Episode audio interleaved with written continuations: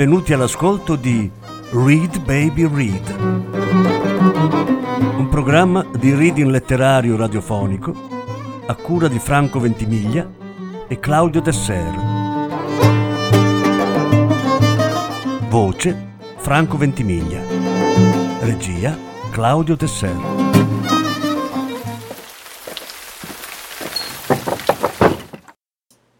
Zoran Živkovic Due storie dal libro Sei biblioteche. Lettura in quattro parti. Quarta parte.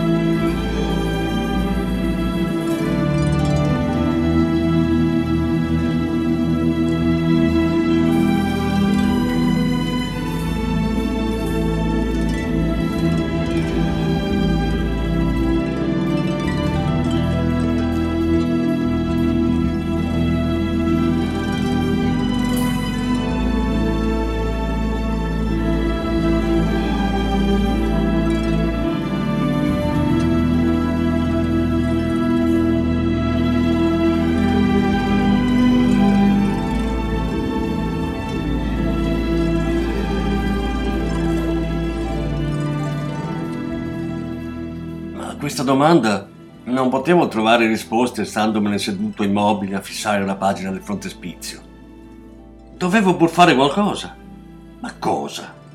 Forse esaminare il libro in maniera più attenta. La prima volta l'avevo fatto con superficialità. Se si trattava di un trucco, ora sarei riuscito senz'altro a capirlo. Eppure il volume marrone rimase immobile ancora per qualche tempo sulle palme delle mie mani, improvvisamente sudate e appoggiate sulle gambe. Fu necessario un notevole sforzo di volontà per sollevarlo dalle gambe.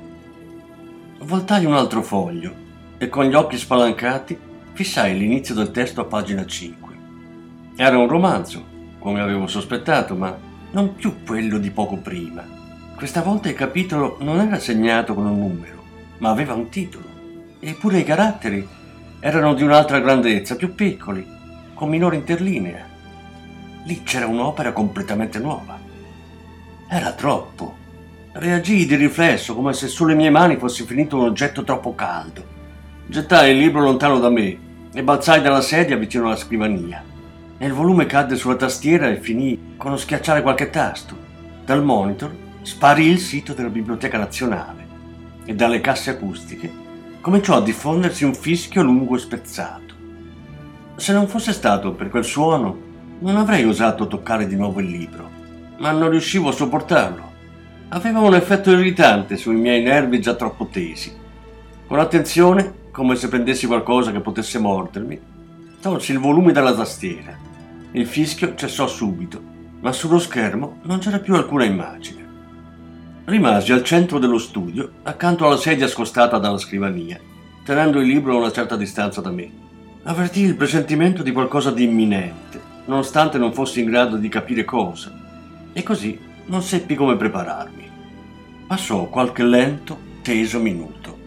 visto che non succedeva niente, mi resi conto che sarebbe stato stupido continuare a stare lì ad aspettare. Dovevo agire.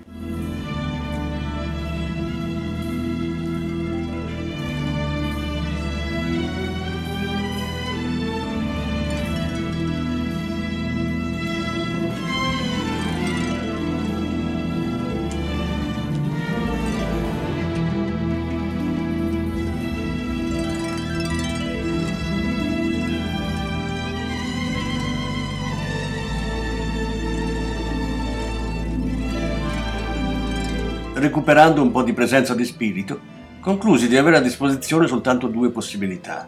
La prima era semplice. Dovevo rimettere quel libro nel sacchetto sporco, aggiungere anche gli altri tre e poi buttarli subito via tutti quanti. Però non nella pattumiera della cucina, ma fuori, in qualche cassonetto per le immondizie, il più lontano possibile, fosse anche nel fiume, nonostante stesse ancora piovendo a catinelle. Facendo così mi sarei liberato della causa delle mie sventure. L'altra possibilità era di aprire di nuovo il libro. L'idea di farlo non mi andava proprio. Sentii una grande avversione verso quello che avrei potuto trovarci. Una volta feci l'esperienza del terremoto. L'aspetto più spiacevole di quell'evento fu la perdita della terraferma sotto i piedi, sui quali avevo sempre contato come l'appoggio più sicuro. Qui però la minaccia era di sentire vacillare un punto d'appoggio ancora più importante, la realtà. Ma era ormai troppo tardi, la realtà era già scossa parecchio. Potevo rimuovere il libro fisicamente, ma non dalla mia memoria.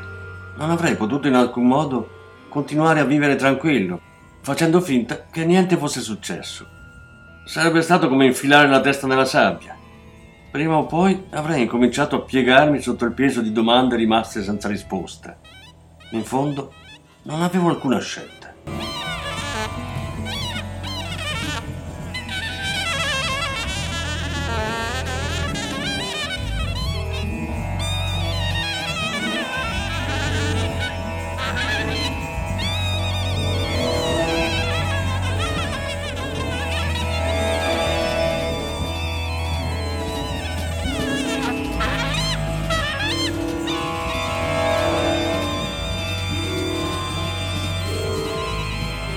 Lentamente, come se qualcosa potesse saltare fuori da sotto, schiusi la coperta di tela.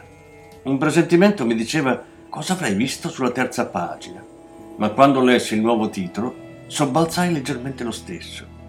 Questa volta era composto da due parole. Non fu necessario sfogliare il libro per accertarmi che si trattasse anche di un nuovo romanzo. Eppure lo feci per verificare un'altra cosa che in quell'istante mi venne in mente. Girando diverse pagine insieme, presto arrivai alla fine del libro.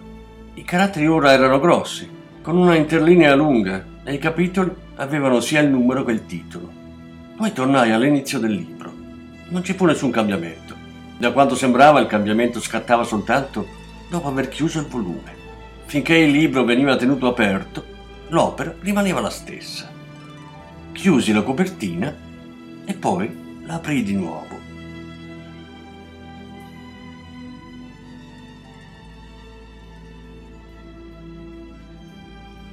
Giusto.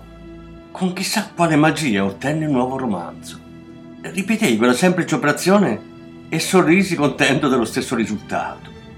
Non mi avvicinai comunque neanche di un passo alla soluzione del problema, però almeno adesso sapevo che cosa mi aspettava. E allora la tensione dentro di me diminuì un po'. È strano come l'uomo accetti l'impossibile più facilmente se questo smette di fargli paura. Per dimostrare a me stesso che non temevo più il libro marrone, cominciai ad aprirlo e chiuderlo con velocità. Come stregato guardavo i titoli che mutavano sul frontespizio. Mi riempiva di qualcosa di simile all'ingenua esultanza che prende il bambino quando mette le mani su un giocattolo luccicante in grado di produrre effetti insoliti. A un tratto cominciai a pensare che il titolo dell'edizione, dopo tutto, era proprio adatto.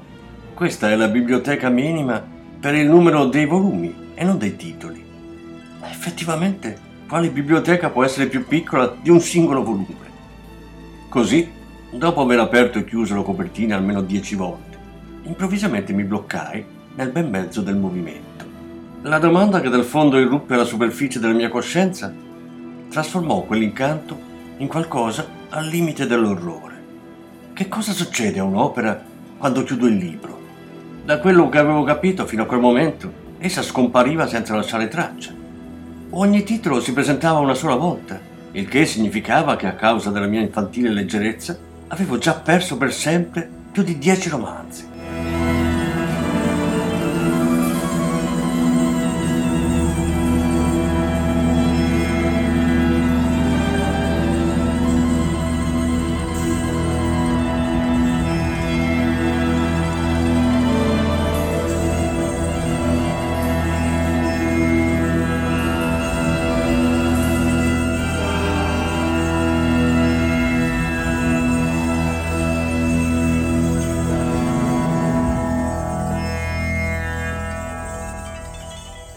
Questo non poteva essere permesso a nessun costo. Strinsi forte il libro con tutte e due le mani, in modo che non si chiudesse per caso. Cominciai a pensare febbrilmente a che cosa potevo fare. Come salvare una cosa così effimera come un'opera che esiste soltanto finché la sua copertina non viene chiusa? Non mi veniva in mente nulla. Non ero mai stato bravo a ragionare sotto pressione. Proprio per quel motivo non ero mai riuscito a scrivere vincolato da una scadenza. Quando fui ormai sopraffatto dalla disperazione, mi sovvenne una cosa talmente ovvia che se avessi avuto le mani libere mi sarei senz'altro dato un colpo sulla fronte. Ma certo, fotocopie! Non c'era ragione di aver fretta. Avrei potuto aspettare tranquillamente che smettesse di piovere. Gli acquazzoni primaverili non durano a lungo e l'opera che in quel momento si trovava tra le mie mani era al sicuro finché il volume rimaneva aperto. Impazienza però mi tradì Presi il libro con una mano, tenendolo completamente spalancato, anche se non era necessario, e andai di corsa all'ingresso. Afferrai l'impermeabile e l'ombrello e uscii. Faticai un po', mentre con le mani occupate cercavo di vestirmi. Quando mi trovai all'esterno, dovetti abbassare l'ombrello fino alla testa e alzare il libro fino al mento per essere sicuri che fosse al riparo dai violenti scrosci che scendevano dal cielo basso. Sguazzavo sul marciapiede bagnato non curandomi del fatto che dopo pochi passi le mie scarpe erano già zuppe e i pantaloni erano bagnati fin quasi alle ginocchia. Per fortuna la piccola cartoleria dove avevano una fotocopiatrice non era lontana. Quando vi entrai, scuotendo l'ombrello dietro di me, la proprietaria mi guardò stupefatta. La donna, era ovvio, non aspettava clienti durante un nubifragio del genere. Probabilmente si stava chiedendo quale improrogabile faccenda mi avesse spinto ad andare lì proprio in quel momento ma non disse niente. Agitando con la mano il libro aperto, le dissi che avevo bisogno di fare delle fotocopie. Non le diedi spiegazioni, anche se forse sarebbe stato opportuno. Che cosa potevo dirle dopo tutto? Mi suggerì gentilmente che avrebbe potuto fare lei quel lavoro, ma io rifiutai la sua offerta. Lo feci con un tono inutilmente rozzo, perché mi aveva spaventato la possibilità che il volume potesse cadere in mano altrui. La donna alzò le spalle e mi indicò la fotocopiatrice nell'angolo. Poi si dedicò di nuovo alla sua lettura dietro il banco.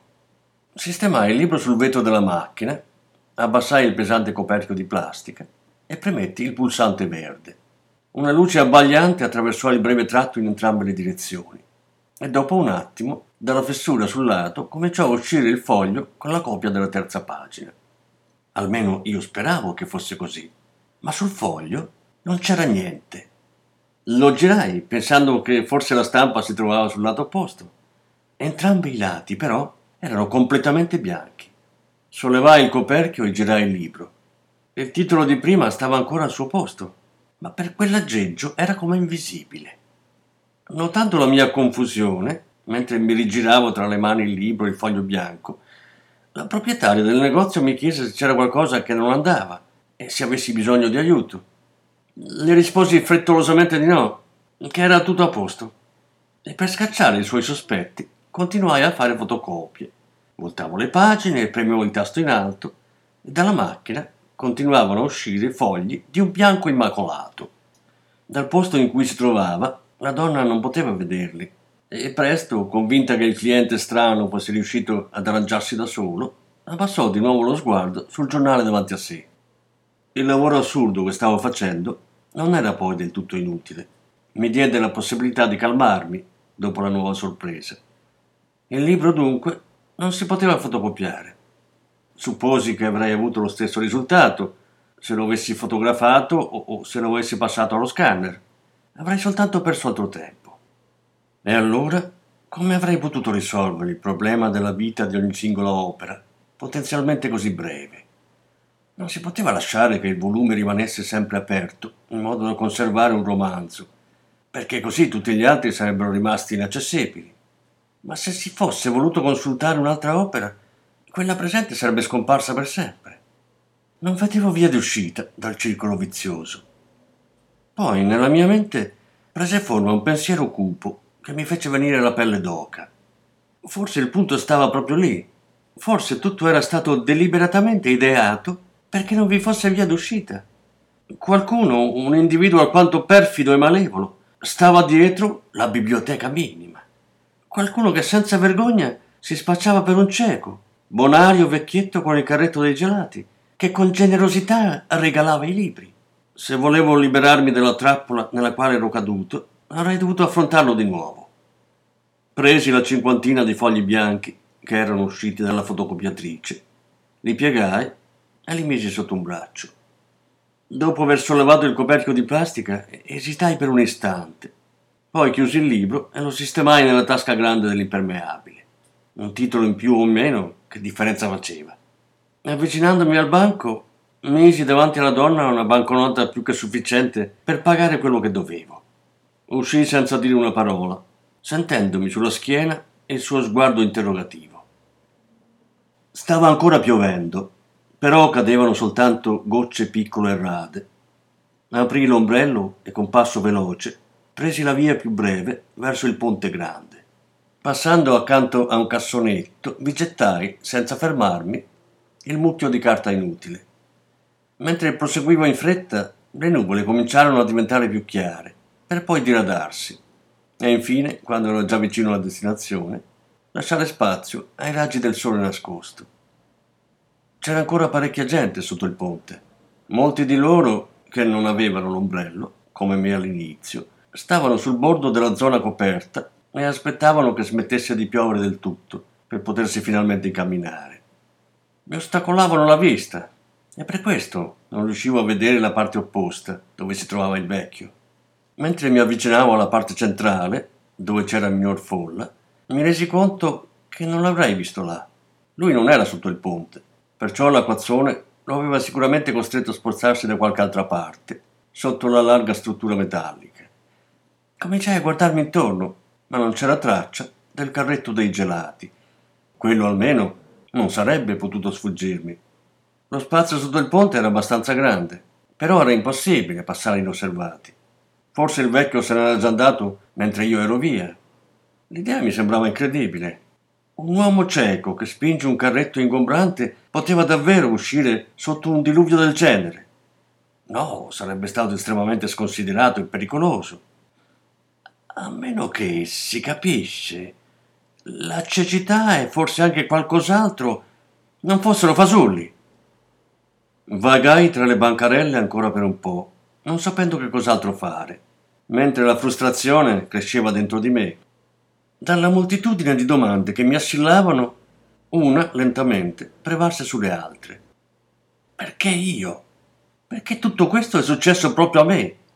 Che cosa mi rende diverso da tutta la gente che si è radunata in questo posto? E il fatto che io sia uno scrittore? Uno scrittore che da tanto tempo non riesce a scrivere niente di buono? Questa maledizione di per sé non basta? Perché era necessario darmi anche questo libro? Dopo quell'inutile girovagare, mi ritrovai vicino al venditore con il quale avevo parlato prima dell'incontro fatale e pensai per un attimo di chiedergli del vecchio. Difficilmente sarebbe potuto sfuggire alla sua attenzione, ma non lo feci.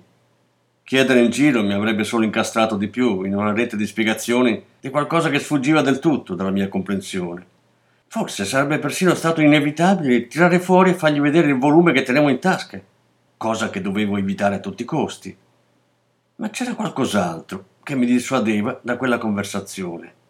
Qualcosa che in verità temevo più di tutto. E se il venditore mi avesse detto di non aver visto alcun uomo cieco con il carretto di gelati? Non aveva senso rimanere ancora lì. Il cielo nel frattempo si era schiarito abbastanza e c'era molto meno gente sotto il ponte grande. Questa volta mi incamminai adagio verso casa. Non avevo più fretta di arrivare da alcuna parte. Non mi ero allontanato di molto quando diventai consapevole degli odori. Prima di tutto di quello dell'ozono, ma anche di tanti altri, che come grappoli appesi alla pioggia erano germogliati e si diffondevano tutto intorno. L'odore delle chiome dei tigli appena coperte di foglie, dell'umida giovane erba e della coltre di vegetazione marcia del piccolo parco, dei fiori lavati nelle aiuole. Mi sembrava che persino l'acqua, che copriva il marciapiede e la carreggiata con grandi pozze, avesse un odore. E da qualche parte, in fondo a tutti quegli odori forti e sopraffatto da loro, a tratti si avvertiva un odore più debole che mi sembrava vagamente familiare. Pareva che mi stesse seguendo. Era sgradevole, simile al tanfo del sudore, ma anche diverso. Mi induceva i ricordi a qualcosa di fastidioso e difficile, persino angoscioso. Mi sforzai di penetrarlo, ma senza successo. Comunque l'impegno non fu vano. Del tutto inaspettatamente, mentre tentavo di indovinare qual era il misterioso odore, mi ricordai di qualcosa che avrei dovuto pensare molto prima, di sicuro prima di fare le fotocopie. Affrettai il passo e poi cominciai quasi a correre. Tolsi dalla scrivania il monitor e la tastiera perché non mi servivano più. Il lavoro in verità si poteva sbrigare più velocemente con il computer, però io non lo usavo mai per scrivere. Al loro posto misi un grande blocco per appunti, che era rimasto vuoto da troppo tempo. Tuttavia non cominciai subito a copiare. Nel momento in cui afferrai la matita, fui sopraffatto dalla paura che anche così non avrei ottenuto alcun risultato. E se diciamo la matita, seppur nuovissima, non avesse lasciato alcun segno sulla carta? Non lo sapevo. Ma che cosa avevo da perdere se avessi fatto un tentativo? Peggio di così non poteva andare. Non riuscii a trattenere un sospiro di sollievo quando qualche istante più tardi, in cima alla prima pagina, apparve il titolo del romanzo, chiaro e leggibile. Chiusi brevemente il blocco per poi aprirlo di nuovo. Non era successo alcun miracolo. La scritta era ancora lì, proprio come doveva essere. Voltai una pagina del libro, mi sistemai più comodamente sulla sedia e scrissi sotto il titolo Capitolo primo, per poi proseguire con il primo paragrafo. Mi attendeva un lungo, faticoso lavoro. Il romanzo era stampato a caratteri piccoli e con una piccola interlinea. Ma chi abbraccia la professione di scrittore tiene conto di questo. Non ci sono né agevolazioni né scorciatoie. La fatica è implicita. Per questo la soddisfazione è maggiore quando il lavoro viene portato a termine. Quando avrò copiato l'ultima pagina, semplicemente chiuderò il libro e allora questa opera esisterà soltanto come mio manoscritto.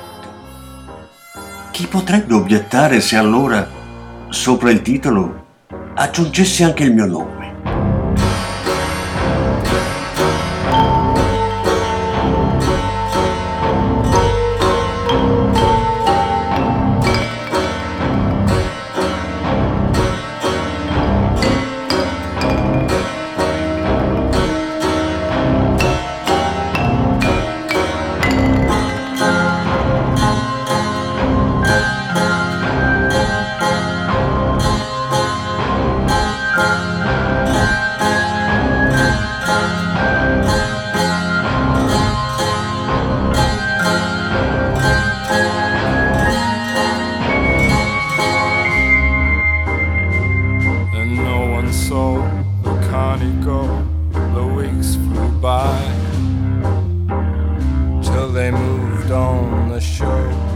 Leaving his caravan behind.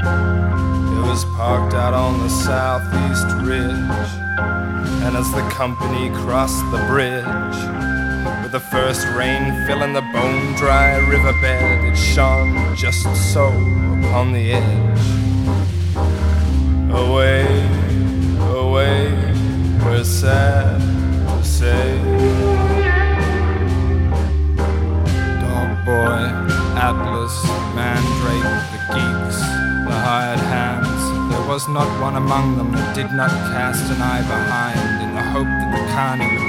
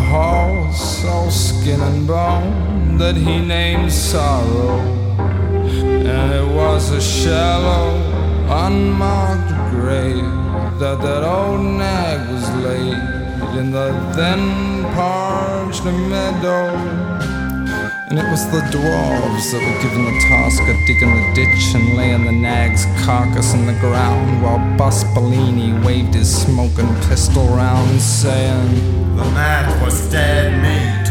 We can't afford to carry that weight. while the whole company standing about, not making a sound, and turning to the dwarves perched on the enclosure gate. The boss says, There's this lump of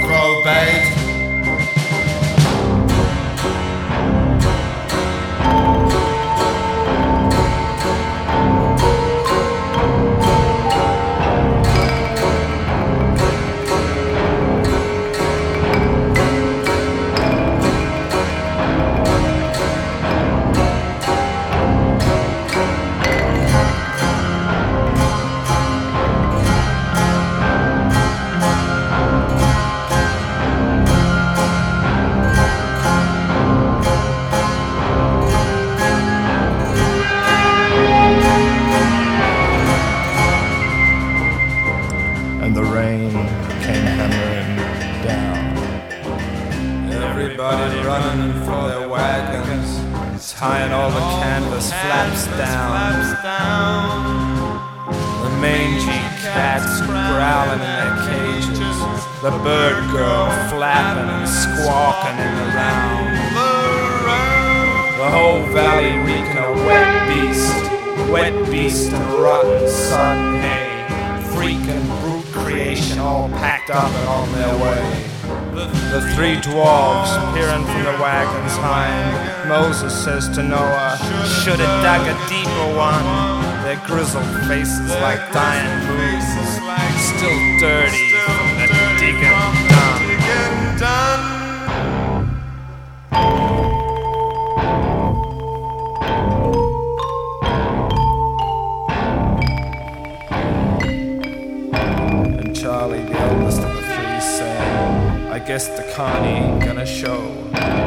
silent for a spell, wishing they'd done a better job of burying sorrow.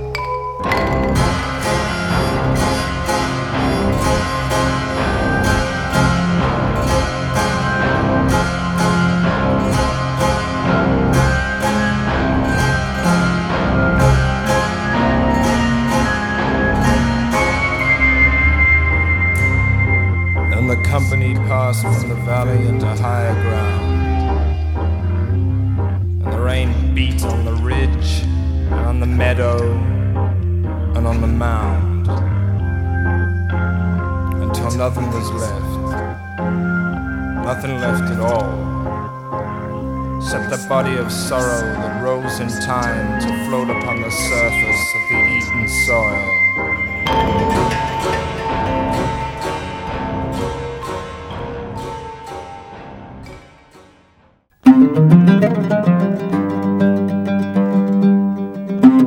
Avete ascoltato Read Baby Read, un programma di reading letterario radiofonico a cura di Franco Ventimiglia e Claudio Tesser. Grazie per l'ascolto, alla prossima settimana.